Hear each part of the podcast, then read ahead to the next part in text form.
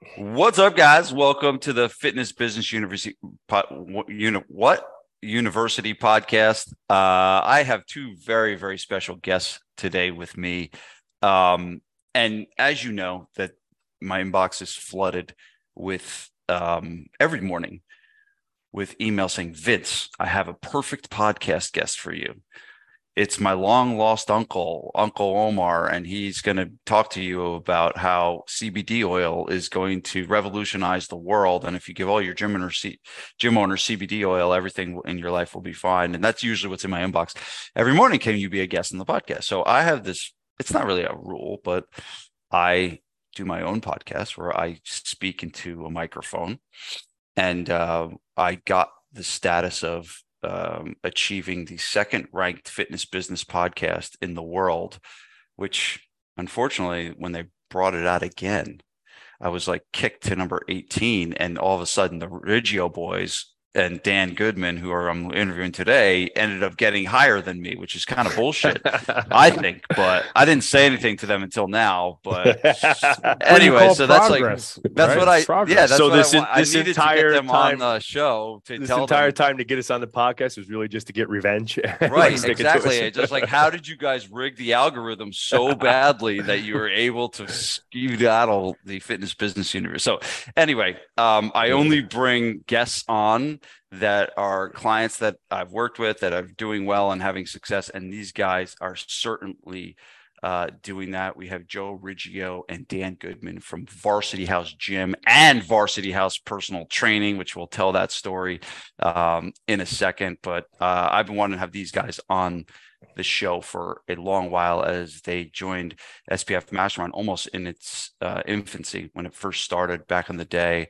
Uh, Joe joined and then Goodman, you know, dragged his feet and said, I don't want to do anything with that gym owner thing. And, you know, he finally, then he joined uh, finally. But these guys have been uh, not only good friends, but also uh, huge contributors to the group and always helping out, always willing to.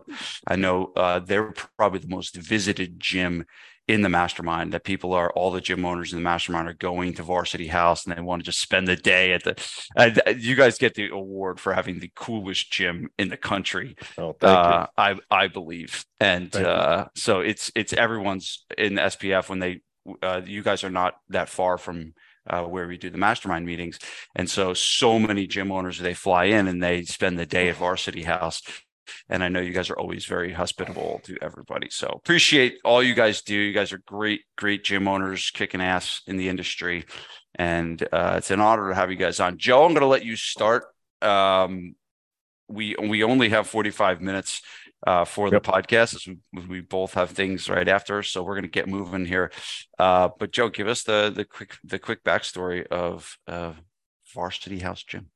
Sure. So, you know, I opened the gym in 2006. Like most, like just about everybody, I was, you know, an athlete. I, I love training more than anything. I love training. And, you know, I got to the, I got to the point in my education. I'd done my master's. I was going to go do a PhD and and i just said you know that's not for me i can't i don't want to be in a lab in a in a school setting anymore and i kind of you know, I remember leaving the school and I called my mom and I was like, um, I'm quitting school and I'm going to open up my own gym. And she lost her mind. And, you know, I, I wasn't, I didn't have the money or the means to do that at that time. So I went and worked for, you know, a few years in the industry for a lot of other people and just kind of kept my notebook. Where'd you work? Where'd you work?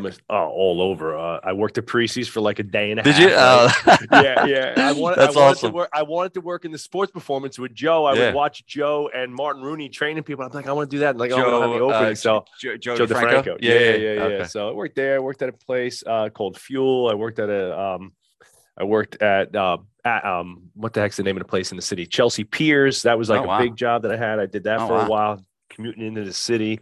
That and, place is uh, amazing.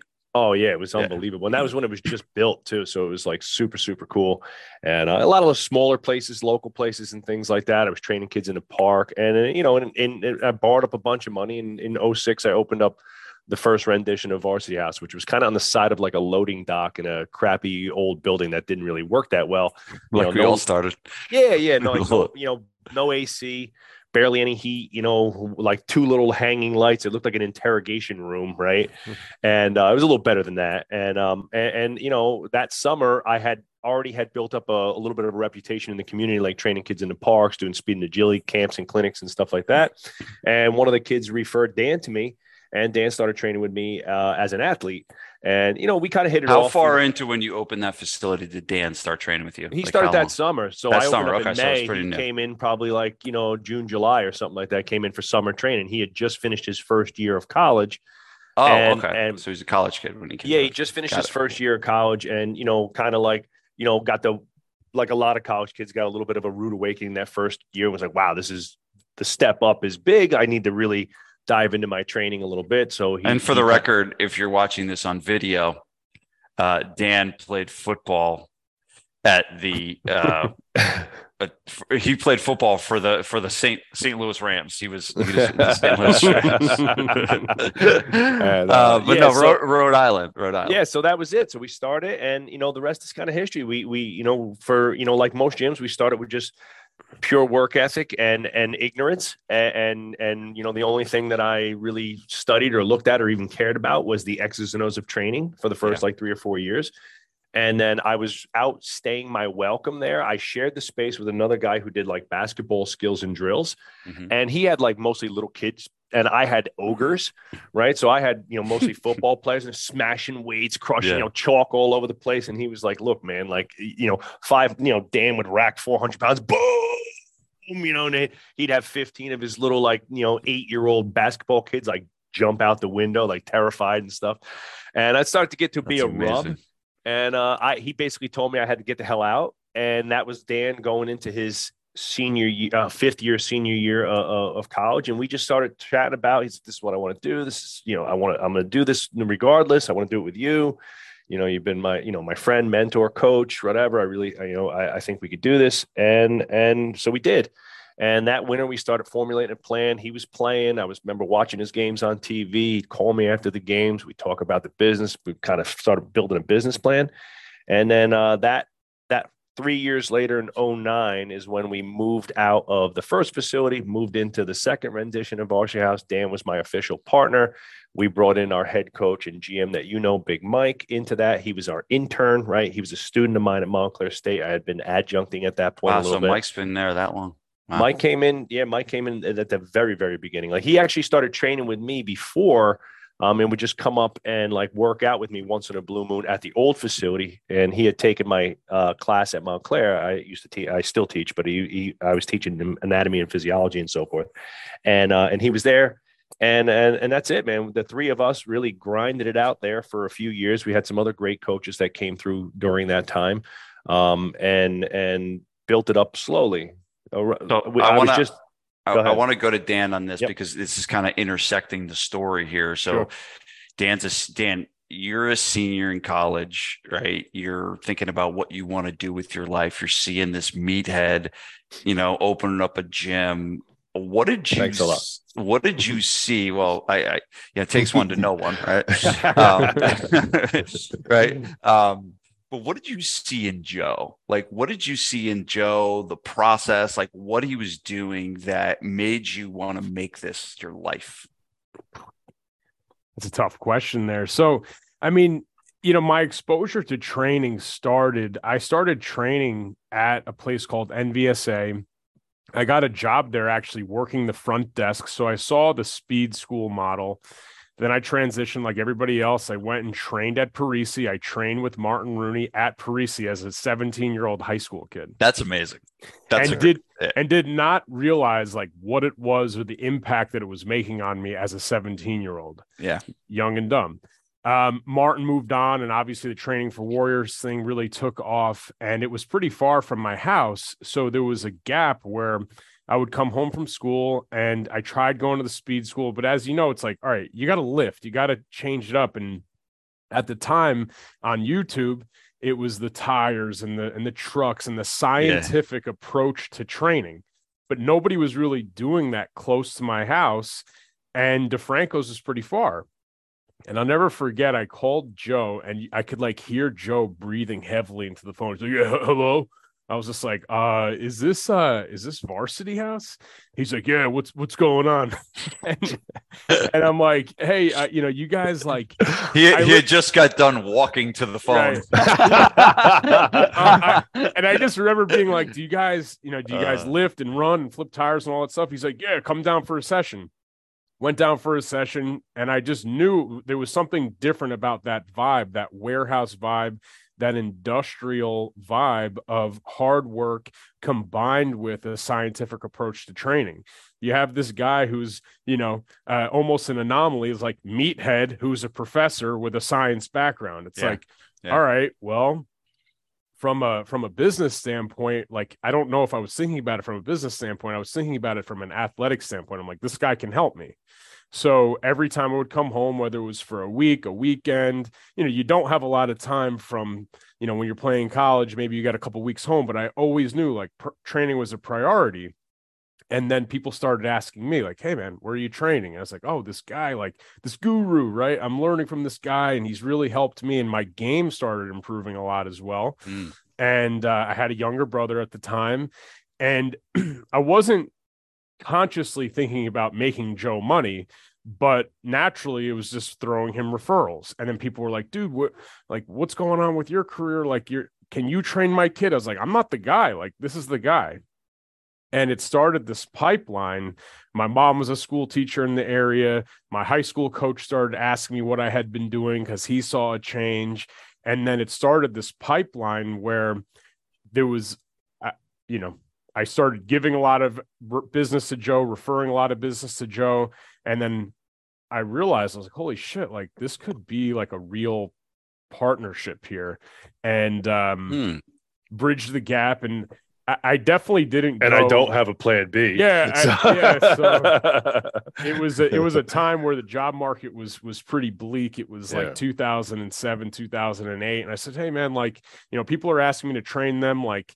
You know, you've been my mentor with training and like I don't know how to run a business. I don't know what I'm doing, but I know that I have a lot of time on my hands and I know that I'm willing to work. So do you want to put something together? and wow. um and I think the question that I this is how I started the partnership with Joe. I said, "Hey man, when when you go away, like who's here to train others? Like how do you make money when you go away?" And I don't. It stumped him and I was like, "Well, when you go away, like maybe I could train people." And then it was you know one thing led to the next yeah. and uh 15 wow. years later here we are. Yeah. That's it. I didn't know that. So it kind of started dan by you um referring joe clients right? That's kind of how it started. And almost like it's almost like the thing we talk about in in the gym was of, of angels right? Of like mm-hmm. is there one person that's feeding you you know a lot of clients? And i guess that joe made you pay attention to someone like like a dan that you know yeah. he he was providing value you know, for well, your I, business. Yeah. Dan had Dan had he was I think he was delivering Chinese food for a Chinese food restaurant, like as his awesome. part-time summer mm-hmm, job, mm-hmm. right? So Dan this. would be rolling around like, yo, I gotta get the place, the name of the place is Hanami. He'd be like, yo, I gotta get to work. I gotta go to Hanami. I'm de- uh, uh I'll be delivering that. God, how bad did you, how right? bad did your car smell after uh, that? oh my god. You know how much you know how much Chinese food I was eating it was ridiculous. Staying at I, I wasn't wait, wasn't hard. I can't imagine that delivery. So I you pick up Chinese food you it's in your car for yeah. like seven minutes to drive from the it, oh. your car reeks for a week. Listen, what, my, what could your yeah. car have smelled like? My car already was it was smelled like bo yeah, and cleats. The car of an old. It smelled like a locker room. Yes, matter. exactly. It, it smelled like it smelled like old, old pads. It probably improved you know? it. Yeah, but, but you know there was there was I do remember like one conversation that I had with Dan, and I remember Dan telling me he wanted to kind of do this. He was really thinking hard, talking to his dad about like starting a business, and he thought about you know the gym thing and he and he had mentioned you know doing something with me. And i said look man like uh, you you know if you want to show me you want to you want to prove to me that you can sell and that you can get clients like you can make some introductions. And you know the next day he rolled up with a car full of little kids his brother and a bunch of them was like get in there and train you bunch of pansies right? And and and so i trained his brother and like a group of like let's call it 10 or 12 young kids that were like let's call it that 11 12 13 year old group Um, for I've trained them. We, me and Dan trained them after we started. We trained them all the way through college. Like half those kids went to college, and some of them, like a, one of them, Andrew Trumbetti, went to the pros. Like went to Notre Dame and then went to the pros. Right. So we had a great group of kids. Dan, like I said, Dan's mom was a teacher. Dan had Dan knew a lot of the high school coaches, and he wasn't afraid to to to ask. Right. And we always talk about sales and marketing you know, if you don't ask, you don't get. So, you know, Dan would just roll up to a coach, hey, you know, coach, blah, blah, blah. You know, you know, I'm I'm Danny Goodman. You know, my mom works in the school. Hey, yeah, I know Dot, blah, blah, blah, blah. Hey, think I get a meeting with you and you know, uh, my friend Joe, who owns a gym, he's doing some great stuff with the kids, right? And and that would be it. And you know, we'd shake hands, and you know, next thing you know, we're training a bunch of teams and a bunch of kids. At That's the time, awesome. too, like one thing for for people listening is like, if you don't ask, you don't get, and and sometimes it's just like the Vince, you've brought this up. It's like, well, what's the best that could happen if you go out and ask? It's like, well, you get the meeting and you get the opportunity to sell your services and provide value. Now, what's the worst that could happen? They say no. And when I was 21 or 22, I didn't give a shit. I was like, yeah. so say no. I don't give a crap. You know, yeah. like so. Yeah. people need that's, more of that. That's oh. awesome. I want to I want to flash forward to because I do want to shine the light on how things are going. And I know things are going really great for you guys right now. Um, the partnership started. It, what year did the partnership start in officially? 09, 09 officially. So 09 officially. So you've been business partners from 09 till today. So we're I, I do want to get to the question of I do know that a lot of people are listening to this, do have business partnerships. They maybe run the business with their wife or they run the business with a partner. And I have seen in just the five years that I've been working with you guys, I think you guys had a good partnership before, mm-hmm. but I have seen a huge difference in the way that the two of you work together and you guys mm-hmm. just make it work mm-hmm. really well. So I do want to get to that, but tell us where, and this could be either Dan or Joe. Um, just give us a snapshot of what the business looks like uh, today and give us a little bit of an insight to where where you guys are going. Uh, Dan, why don't you hit that? I mean, you're you're more in tune with the numbers than I am. So, I mean, from a mission standpoint, our mission is something we'll have a town hall meeting today, and it's something that we we reiterate to our team all the time. Uh, as as Hashi says, is clarity is kind. People mm-hmm. understanding what is in the pipeline. It's the same thing for your clients. Clients have to know there has to be anticipation on the timeline, the same way there has to be anticipation on the timeline for people that work in your business, including yourself and most importantly for your business partner if you have one. So right now in the pocket we're in the pocket of a growth phase of in the next three years um, we're going to have three gyms that consistently serves over 500 people in bergen and rockland county because our area deserves results driven training that greatly improves their day. And like that's that's how we start every single meeting so we know exactly where we're going. In terms of that growth phase we are we have two gyms varsity house gym in orangeburg which is our headquarters and where all of our offices are. We have varsity house personal training and the first rendition of that is in ridgewood new jersey. And the third one is uh, is coming end of 23 early 24 um, and uh, that's where we're at today. In terms of our partnership and things like that one thing that you've helped us with tremendously, Vince. Well, hold on, Dan. Dan, oh, before before you get to the partnership thing, I want yeah. you to just tell us the difference between VHHQ, okay, and VH Personal Training, and why you did not, why okay. you decided to do it that way. And, yep. this is, I think, this is very important for okay. people to hear. Um, why you decided not to open up another yeah. monstrosity. Well, I mean, you brought it up on a podcast and and I do believe Bedros said it, but when we first set out initially here, our 10 year target when we set it out in like 2000 and we didn't do it in 2009, maybe we did it in 2011. We're like, "Hey, we want to be a seven figure facility. We want to own the property. We want to do team training, combine training, uh, adult fitness sessions. We want to be a one stop shop. We want to do a million bucks like plus. And um, at that time we didn't realize like we weren't thinking about profitability. We weren't thinking about efficiency. We were thinking bigger better scale. and that's it. And we were thinking scale in one space. And to the quote it's revenue feeds the ego and profit feeds the family. We were not thinking about feeding the family because we didn't have families. We just were like we're fucking sorry. I don't know if you could curse on you're the good. show but you're good. You're good. um you know, we we all we cared about was driving, and we were working like dogs. But once we once we realized, like, oh my god, like there's there's only so many of us, and we can't possibly scale this to two, three, four, five locations in the way in which we do things right now. So we stripped it down. We said, well, what's the thing that makes us the most money, the best ROI uh, per hour that needs the least amount of resources, both in terms of people and cash? And that was uh, small group personal training.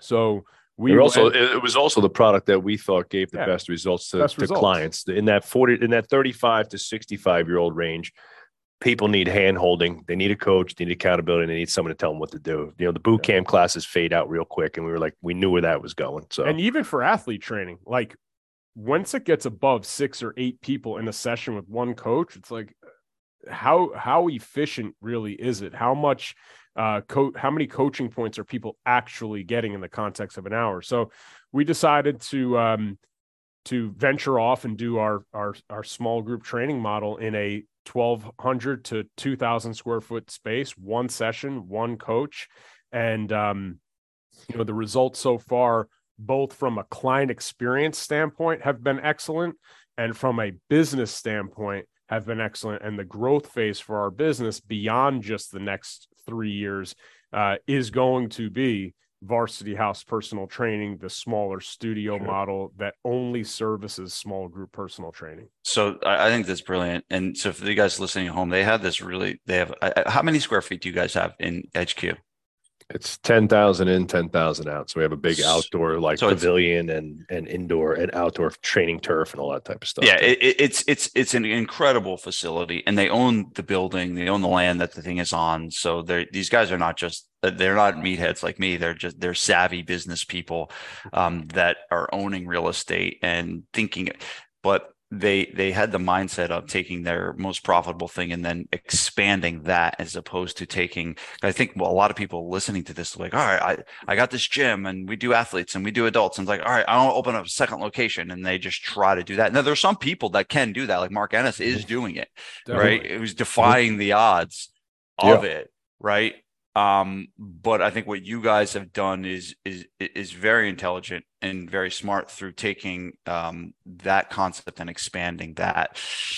So you have to take a deep look at your at your personnel too. Like again, and and you know, Mark's not here to talk about his specific business, but I know I know he's he's got some he's got family involved, his brother, he's got some other people, right?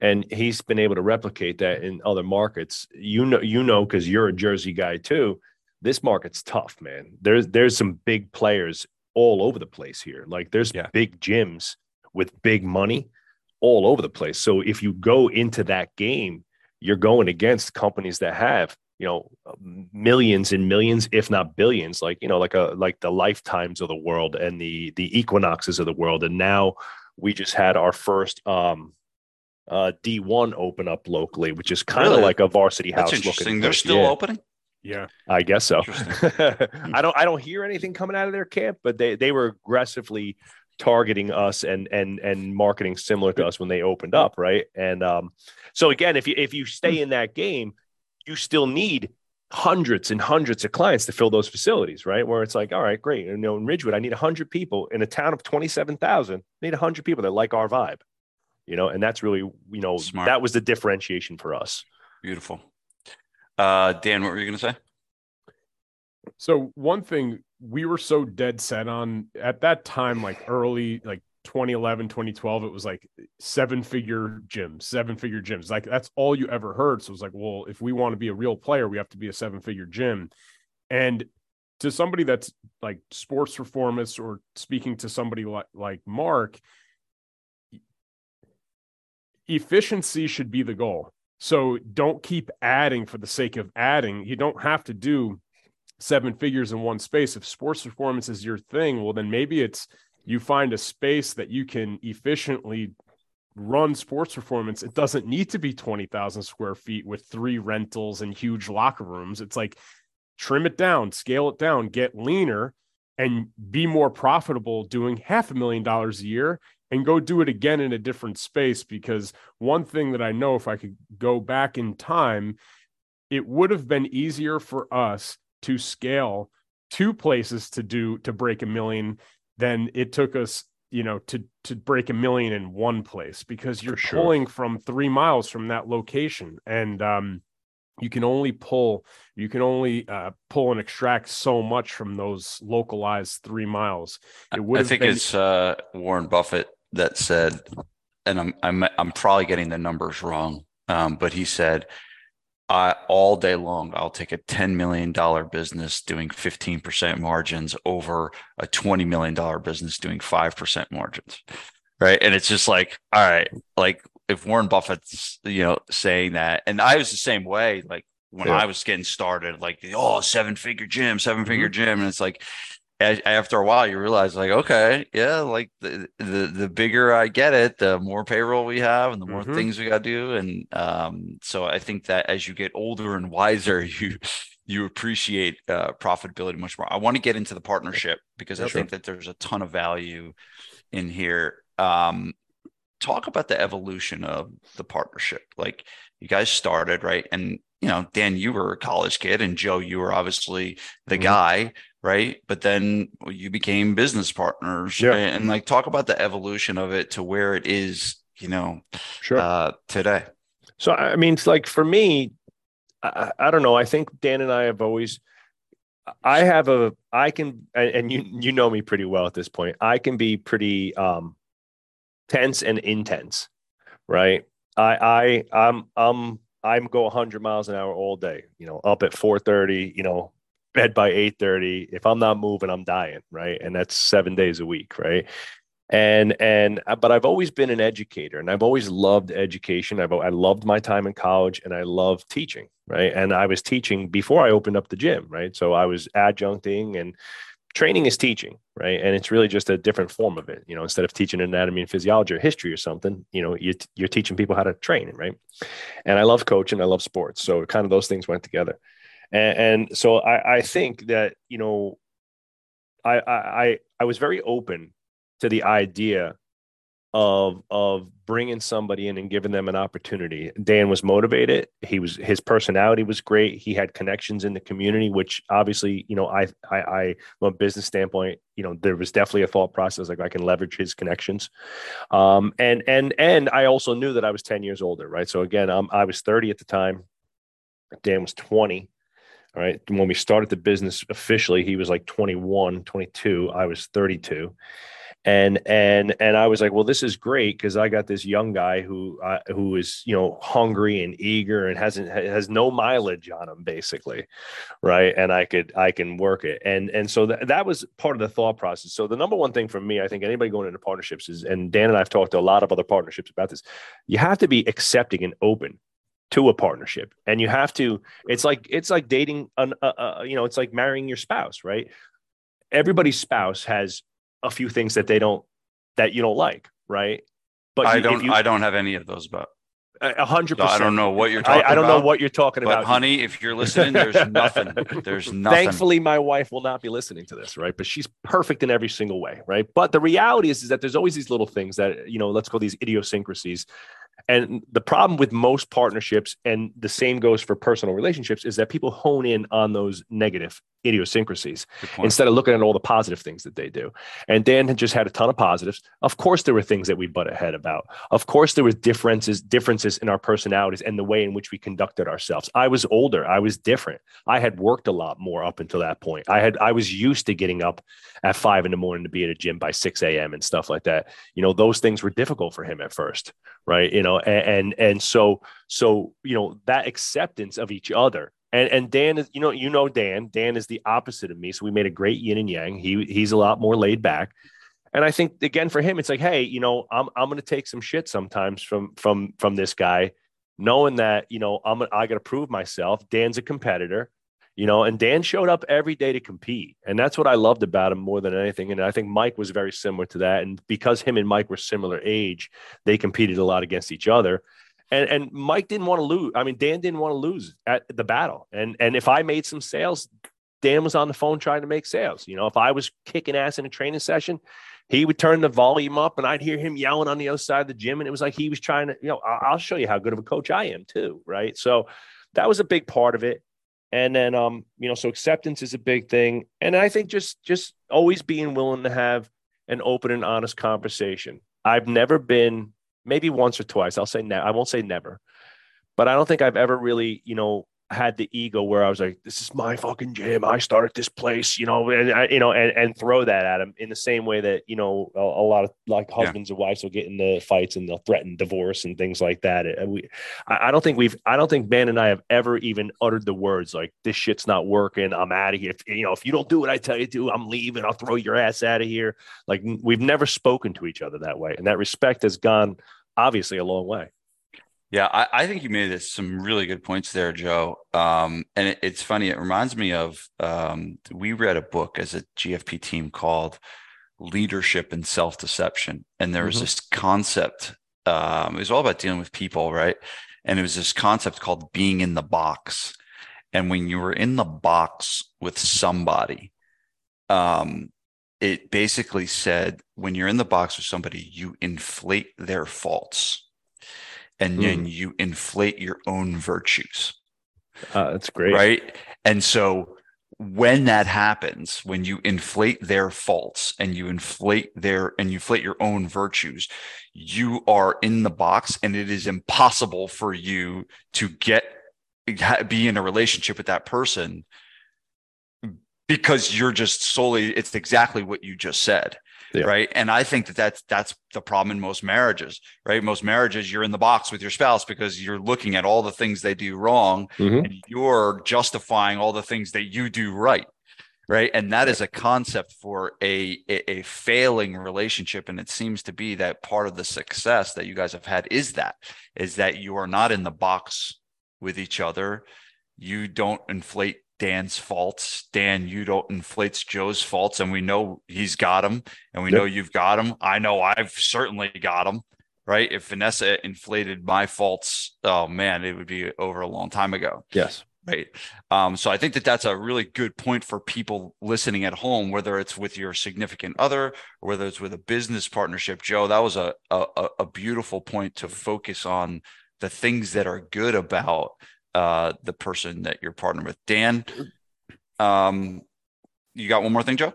Yeah, I mean, I yeah. like I, I was going to just add to this because you know Dan and I. It's funny, you know, especially now that Dan's gotten a little bit older, and I would say like you know once, you know, I you know not that he wasn't equal with me and nothing like that, but you know once once once you get married and have kids, right? And now Dan's you know 37 years, going to be going to be 38 in, in, in a month, right? And and oh no, 30, sorry, Dan, 37, 37, gonna be 37. I'll be 47 this summer, right? Uh, the difference in age really at this point is is minuscule, means nothing, right? And, and one of the things that Dan and I have always honed in on with people in our in character, right? When we'd be in groups, we'd be at training mentorships or business mentorships and things like that, are the guys that come up to us and talk to us about their extramarital extramarital escorts and stuff like that. You know, oh, I was out with these girls, there's this, or my wife's a bitch, and all this type of stuff, right? And I think to myself, and Dan and I would always go back to our rooms and say to ourselves, like, man, like, what a what a piece of garbage that guy must be in his real life. Like to be to be out like that, and and to speak openly to a person that you barely know about your most intimate relationship with your wife or your friends or whatever and that would drive us insane. And this happens all the time, and you see that all the time. And one of the things that I'm I try to be super careful of, and I know Dan's very good with it, is like I, I would I would I'm not going to go out and talk to people. And of course, like you know, we're busting chops in a room. That's different. If Dan's there to defend himself, but I never, I have never skunked Dan or talked shit about Dan or undermined Dan, or or thought that I, you know, could get one over on Dan. And I think that that's again my relationship with Dan. The second I signed those papers, right? It was like signing my marriage license with my wife. And, and that's how I thought I've thought about it every single day, right? If I get that divorced from Dan, it's going to be a big fucking problem. There's going to be a lot of money lost. There's going to be a lot of time and energy lost. And it, it, me and Dan breaking up would almost be the same thing as me and my wife Dale getting divorced, right? And and I ain't trying to lose half my shit, so you might as well try and figure it out. so uh, it's funny, it, Joe. You're bringing up all these things that are making me think about this.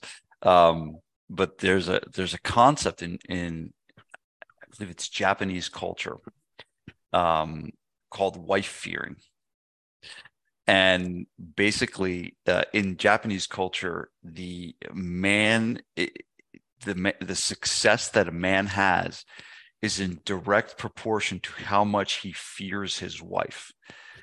And if the hmm. man who treats his wife, I think they use the word dog in the book, right? Mm-hmm. The the book is uh it, it, the book is a crazy book. It's a it's uh, I don't know if you guys have read Thick Face Black Heart, but it's by a mm. Japanese businesswoman, but it's really really good. Thick Face Black Heart. Um, no one's no one's heard of it, but when I talk about yeah. it. Um, but it's really good. And it's like I found this chapter, and it was like the very back page of the book, and the title was wife fearing, and it talked about how the man who treats his wife like a dog, or the man who treats his wife poorly, is basically a peasant like and has zero se- self-respect for himself and will be poor and unsuccessful for the rest of his life because of the way he treats his wife right? yeah. and i just thought that was it, it, a lot of the things you guys are talking about can be very very much applied to marriage like if joe all of a sudden every other day it's like i started this thing and this is my thing and you're just here like it just wouldn't work right yeah. it wouldn't work and so you know kudos joe to you for for making this thing you know, work so well by not doing what you obviously naturally could have easily, you know, uh, have done. But that's, uh, I definitely think I did it once or twice, you know, in the very beginning, you know, Dan and I, I think Dan and I almost came to fisticuffs like one time, right? Like we, we, oh, I, and, oh, and, oh, so, so who would win? I don't know. I mean, I, I, Dan's a tough son of a bitch. I, I, I, I have, you know, a, a, a significantly more uh, fight training and skill but uh, I definitely wouldn't want to get punched in the face. Dan and I did some Muay Thai together, and he cracked my nose, and I kicked him in the nuts. And uh, you know, but so, uh, so I'll ask Dan then. Dan, who would win? no comment. Ah, I gotta vote. I gotta good. go for the old guy. no, you, you, the thing is, is if you if you enter any fight thinking you're not going to win, you're not going to win. That's, That's true. Right. That's true. That's I point. would hope that he would say him, and I would sure. I, I sure think me. So so that so then it's not no comment. No. Right. Well, I mean, so it's so it's not no comment. You no, said no. You, are saying you would win. Well, you pressed me, so I would win. Oh, you would. Okay. All right. All right. So I, I always like to like instigate these because they they bring up like mini main events at the mastermind meetings where we could like set these things up. you should start doing uh, the uh, box like a boxing match. That's yeah, how you make it, all the real money. Charity boxing. Yeah, very good. Good. Awesome. Well, that's great stuff on the uh on the partnership here. We're winding down on time because I know both of you um have got to go. Very quickly, let's get to uh one quick tactical thing. You guys are do a great job, right? Of uh, uh of taking some of the things that you learn and going and implementing immediately. I know you've had some big hits, you know, in the last several years. Can, what are some of the things that you've done uh, from a marketing perspective, uh, sales perspective, whatever, um, to to really ring the register and get a bunch of new clients uh, in the door? What are things that you could share uh, with the audience that you've had uh, success with in the past? Joe, you want to take uh, marketing here? Uh, so like I, I, would say the biggest thing I mean, it's kind of a little bit separate from marketing and sales as a as an actual tactic i'll get to that but i think from a strategic standpoint, it was really honing into you know the systems and the people behind those two seats and making sure that we had extreme clarity on what we were looking for and what our numbers needed to be in order to hit right? So i think you know before you start going out and throwing out 50,000 marketing tactics which there are right? You have to know you know what your goals are where you're trying to go and what success looks like to you. So you know whether you're a really good copy i happen to like to write. So writing emails is a thing that i was able to, to dive into and be pretty good at and i can do consistently with not a ton of effort where somebody else makes a boatload of like oh my god i hate writing i hate doing these emails and it becomes a chore so you have to find what works for you and you really got to know your numbers and the second part of that strategy side is you have to have somebody holding you accountable and dan has really really really done a masterful job in the last year and a half like pushing you know keeping the thumb on on everybody in a sense and that constant gentle pressure that we always talk about in our in our group uh, uh, uh, discussions, Vince, has been a, has been a game changer, even for me. I'm a creative mind. I'm the type of person who, you know, I just want to create and write and do videos and and and I love that type of stuff. And even I need to get smacked in the face sometimes and like, hey man, like, you know, what's the goal? Where are you at? This needs to get done by these days. So that's been a great thing. And on the marketing side for me, it's it's consistency, right? Consistency mm. wins the game. Right. So whatever you're gonna do, do it consistently. So when people I say, "Hey, you got to get some emails out." Do you do emails? No, I don't do emails. Right? It's like, okay, let's start do emails. Okay, I'm gonna do how, how many? Should I do three a week? It's like, why don't we just start with like one a week and and do it for a year? Right? Give me 52 really great emails this year and build an asset bank of 52 awesome emails that you could you know eh, that you could turn into social post, that you could turn into a blog, that you could put on your website and things like that. So one of the big takeaways that I got from you, Vince, was anything that you create, bank it and turn it into an asset and use it multiple times over. Right. And, and that's kind of so my long format creation are the emails that I write. And then I take those emails and they get transmutated into social media posts. And then I take those emails and I do quick little videos. And then I take those emails and I elaborate them on them even more and i might even do an in-service for my team or my community right? So i'll do a live say hey we're going to talk about the you know five things you need to do to improve your sleep and i'm going to do a little zoom webinar for our community right? So you can continue to reuse the idea over and over and over again in multiple facets. And that consistency's really started to pay dividends where we were initiative uh, three years, four years ago, I think it's now, Vince. I think we've been working with you in the SPF for about four, almost five years or so. Years. And and yeah. and and so we were super heavy initiative based marketing when we started, right? It was one big initiative to the next, six week transformation, open enrollment for athletes, summer speed performance camp, you know, six week transformation in the fall. And this process will repeat itself. So massive pile of marketing for two to four weeks, ghost for, you know, two to four weeks, heavy marketing. And now it's, it's, it's the majority of it is evergreen marketing. It's three emails a week, social media post every day, newsletter every month, videos, right? And all this is laid out. And then when we have a big initiative like a six week transformation, a sweepstakes, a New Year's promo, or something like that, we just point all the lasers to the same aiming point and and and hit it hard for two or three weeks, and the role is, has gone much much. You know, the the the the client role is just exploded. And, and and and ads too. You know now now that we, you know, and then once you get to a certain part size of business, you know you don't need ads to get to a certain level. But once you get to a certain level, let's call it a million dollars or more, to get to the next level, you're going to have to start spending some money too. And we yeah. started, we, we never had an ad budget either. Like when we came to you, we got to a million dollar gym with zero ad spend. You know, right. so so for everybody listening, like you know, if you if you got a two hundred and fifty thousand dollar gym, you do not have to go out and spend three grand a month on Facebook ads right now. Yeah, for sure. Good. Well, this this turned out exactly as I thought it would. Some I, I, have a bunch of notes here that I'm writing down. I'll put these these takeaways.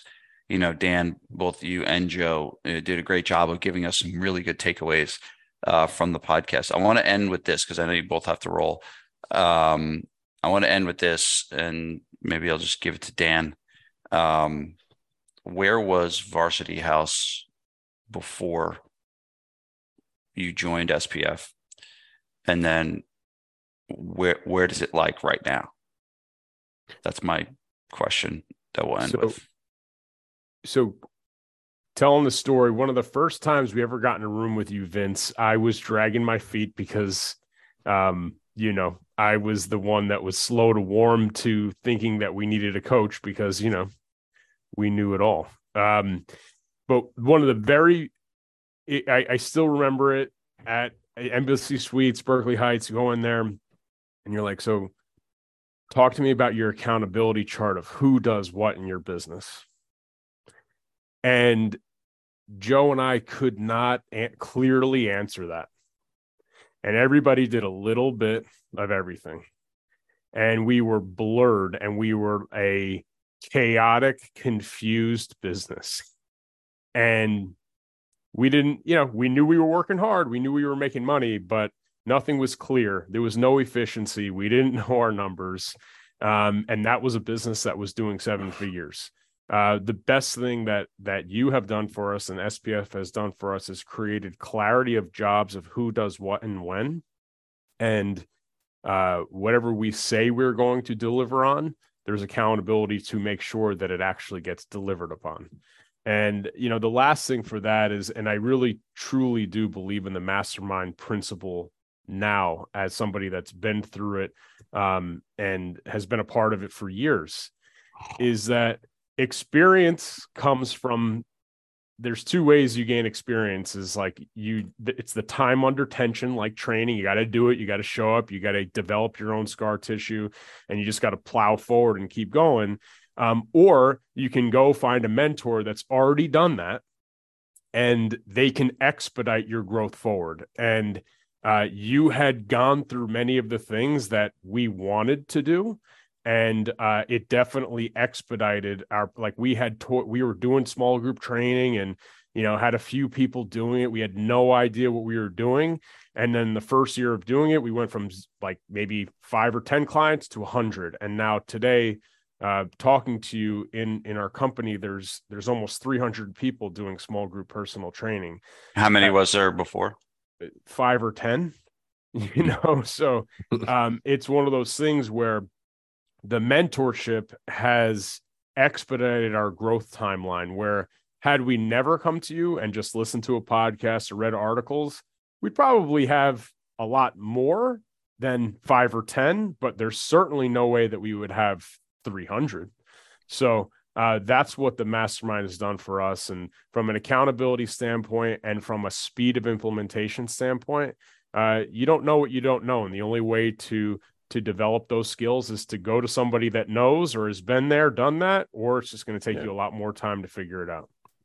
Well, yeah, I, I, I, got one more thing I want to throw it your yeah. way, Vince, and I really do appreciate everything you've done for us and the group. But uh, you know, what I think the real mastery in the group is is what you don't do, and and and what you don't do a lot is is, talk a lot, right? Vince does an amazing job giving us great lessons and leading the way, but he really gives um, the other people in the group the majority of the floor time and and i think most of us know what the answers are to the problems that we have we just need to we just need the time and the clarity and let's call it the clear space to be able to express them and talk it out amongst each other. And it's amazing once we all get in a room how you know the idea generation just starts to flow and things happen. And you know we get to the end of like a ceo mastermind. I'm like I'm like, that's pretty awesome. Like Vince does an amazing job, but like 90% of it is is just giving people a space where they can speak their mind openly in a group of people that are going through the same trouble. So kudos to you, kudos to the group. You guys have become great friends and uh and and you know, it's been an an amazing experience for us for sure. Well, I will say that we have had a, a lot of fun at those. Yeah. I really look forward to, and there's like there's all kinds of chop busting oh, man. that goes on, and it's uh you know seeing you guys four times a year in the CEO groups and those small meetings that we have and going places like Montana and Colorado and San Diego. Um, it's been a ton of fun, and you guys have been there the entire time you know. So me and ha- me, me, and Hashi are doing a virtual ruck this weekend. Uh, you know, uh, he's breaking my chops that he's. Oh, is that this weekend? Is that yeah. this weekend? Because yeah, oh, he texted me about that. So I. He's I'm trying apparently... to go 12 miles in under 12 minute miles. I'm like, I'm like, well, I'm not. I'm going to come in at my 15, but but you do you. Yeah, he's been pushing. He's oh, been he's... pushing the 12 minute miles. What what is that? The fourth? Uh, Sunday. Fifth? Sunday. All right. Yeah. All right. Uh, is Goodman doing it? I don't think so. I'm doing a half marathon May 6th. You guys can show up for that or Bear Vince, you could do that. Bear Mountain. It's the Spartan race. Yeah. Yeah, Joe DeSena's doing that. Yeah, Joe well, and Joe DeSena speaking at the Orlando Marathon. Yeah, yeah, yeah. We're doing we're doing the I'm doing I'm doing the 50k race. Dan's gonna do the half marathon. We have some people in the gym doing a half marathon. When's the half, Dan? May 6th. May 6th. Yeah, that I think yeah, I think you started. I think it's at nine. I think the half marathon starts at nine or something like that. So yep.